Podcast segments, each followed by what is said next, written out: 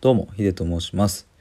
今回は心の冤罪というテーマで話していきたいと思います。1点だけお知らせで9月23日今週の木曜日の夜夜8時から初ライブをやりたいと思っています。もしお時間合う方よければ聞いてくださると嬉しいです。よろしくお願いします、えー、ということで本題なんですけども心の冤罪っていう、まあ、タイトルなんですが、まあ、これは僕が勝手に作った言葉で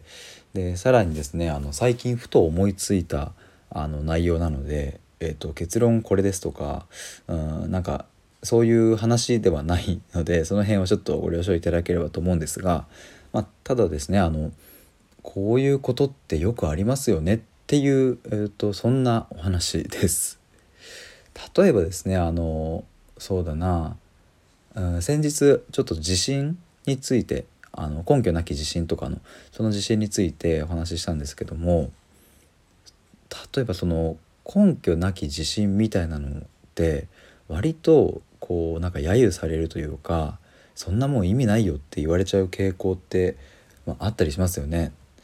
例えばなんかじゃあ僕が「いやなんか俺ちょっと日本でこう有名になれる気がするなんか自信がある」みたいなことをうん、仮に言ったとしたら例えば周りの家族とか友達とかは「いやいやお前が何を言ってんどっからそんな自信があんだよ」とか「そんな根拠ない自信持ったってなんかダメだろう」みたいなもっと実績作れよみたいなことを例えば誰かに言われたとすると、ま、もしかしたら僕は「そっかこんな根拠ない自信なんか持っちゃダメなんだ」とかって思ってまあちょっとがっくりしちゃうみたいなことがあるかもしれないですよね。でただですね先日言ったように地震っていうのは根拠がないところがベースになっているわけで、えーと、そもそも根拠を地震に求めようとしてることの方がよっぽど問題であったりするわけなんですよ。でそうすると,、うんと、せっかくその心の方向性としては合っていたのにもかかわらず周りの社会的な価値観によってその心のその方向性は悪だっていうふうに捉えてしまいえー、それがねじ曲げられちゃうと、まあ、つまりこれを僕は冤罪だなみたいな感じで えー、言っているわけです。これってなんか本当にやっぱり良くないなと思ってて今出した例以外にも本当にさまざまなこういう心の冤罪的なものが、うんと、あるなというふうに思っています。まあ、他にもですねあの、まあ、よくあるあるだなと思うのは、まあ、小さい子供とかって、まあ、割と親が絶対者だったりするので親の言うことって本当にまあそれこそ神様が言ってるみたいなものに近いと思うんですよね。なので、えーと、子供が何か、まあ、ちょっとやらかしちゃった失敗しちゃった時に、うん、親がそこでどのような声かけをするかっていうのはその子の人生を割と決めるものだったりもするなというふうに思うわけで、まあ、具体的事例をちょっと出しすぎるとちょっと長くなっちゃうんですが、うんと、ふとちょっとあの最近あいいなと思ってたのはあの YouTuber のヒカルさんが、うん、父親から言われた一言があ面白いなと思ってなんか子供の頃あの学校の窓ガラスをなんか3回割っちゃったかなんかした時になんかお前ハットトリック決めたなみたいなことを父親に言われたことがあったらしく、まあ、これがいいのか悪いのかっていう倫理的な部分は一旦置いといて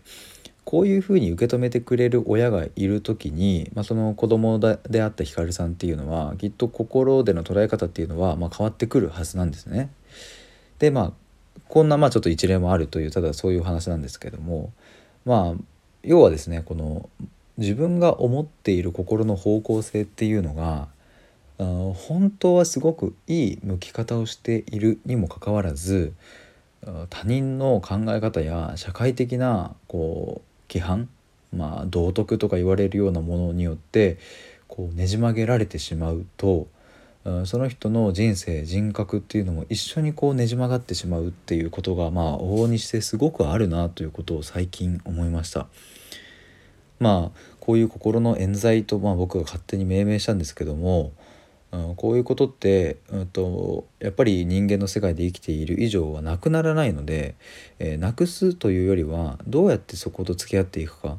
あ、そしてそもそもこういう事実が、まあ、あるということを認識することが非常に大事なんだなということを思います。まあ、なので自分の軸を持ちつつ他人の意見も聞きつつ、まあ、それでいて自分の人生を歩めたらいいなというふうに思いました。というわけで以上です。